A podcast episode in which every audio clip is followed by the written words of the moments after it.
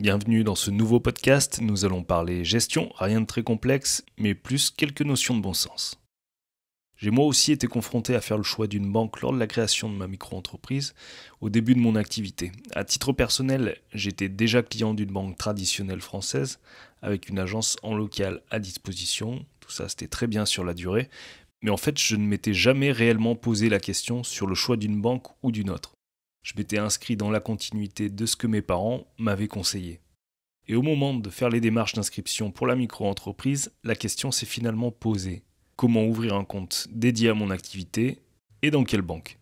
Alors j'ai fait quelques recherches sur les possibilités, tout d'abord via mon agence locale forcément, qui m'a fourni des conditions d'ouverture et d'adhésion pour un compte pro. Mais bon, au vu des frais et par rapport à mes premières rémunérations, j'ai trouvé que c'était totalement pas le bon plan j'ai eu cette grosse impression qu'on allait me bouffer une grosse part de ce que j'allais gagner. Et quand tu gagnes pas beaucoup, chaque centime compte. Bref, j'ai regardé un peu plus en détail les possibilités, j'ai comparé les différentes offres sur Internet et je me suis vite rendu compte que les banques en ligne étaient le meilleur choix à faire pour moi. Pour la création d'une micro-entreprise, je voulais avoir un compte dédié à mon activité. En soi, le créateur d'une micro-entreprise ne doit pas nécessairement euh, avoir un compte pro, mais bon, simplement un compte où les charges, les dépenses et les rentrées d'argent concernant son activité professionnelle doivent transiter.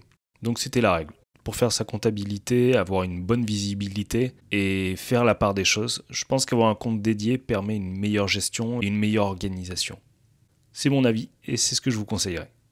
Je faisais donc mes recherches et très vite j'ai compris que la majorité des banques en ligne n'étaient autres que des filiales de grosses banques physiques et que les frais appliqués étaient vraiment avantageux car souvent gratuits.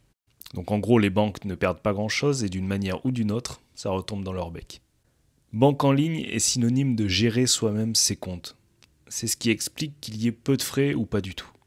Il y a des conditions tarifaires et des cotisations qui peuvent être appliquées dans certains cas particuliers. Il faut lire ça dans les conditions d'ouverture.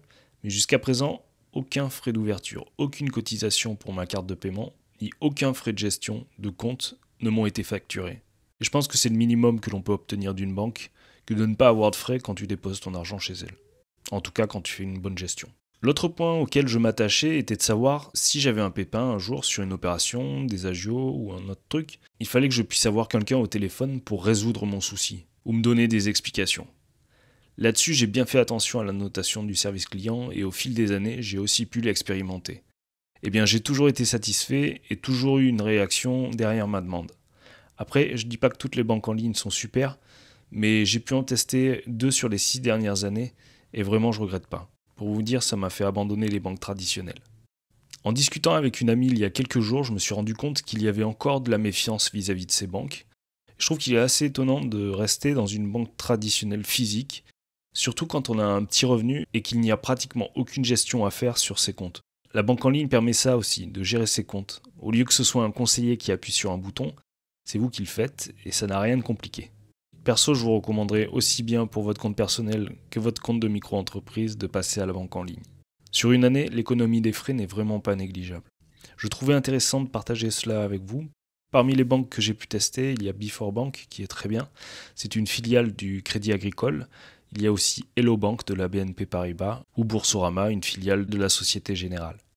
Ce sont les principales que je connais, mais vous en avez plein d'autres avec parfois des offres de bienvenue intéressantes. Pour analyser les offres, comme elles changent régulièrement, je vous recommanderais de passer par un comparateur de banque en ligne. Ça permet d'avoir en temps réel une bonne estimation des propositions et des caractéristiques de chaque banque. Après, à vous de faire le choix. C'était Marc pour Histoire d'artiste, merci d'avoir écouté ce podcast et on se retrouve très bientôt. Ciao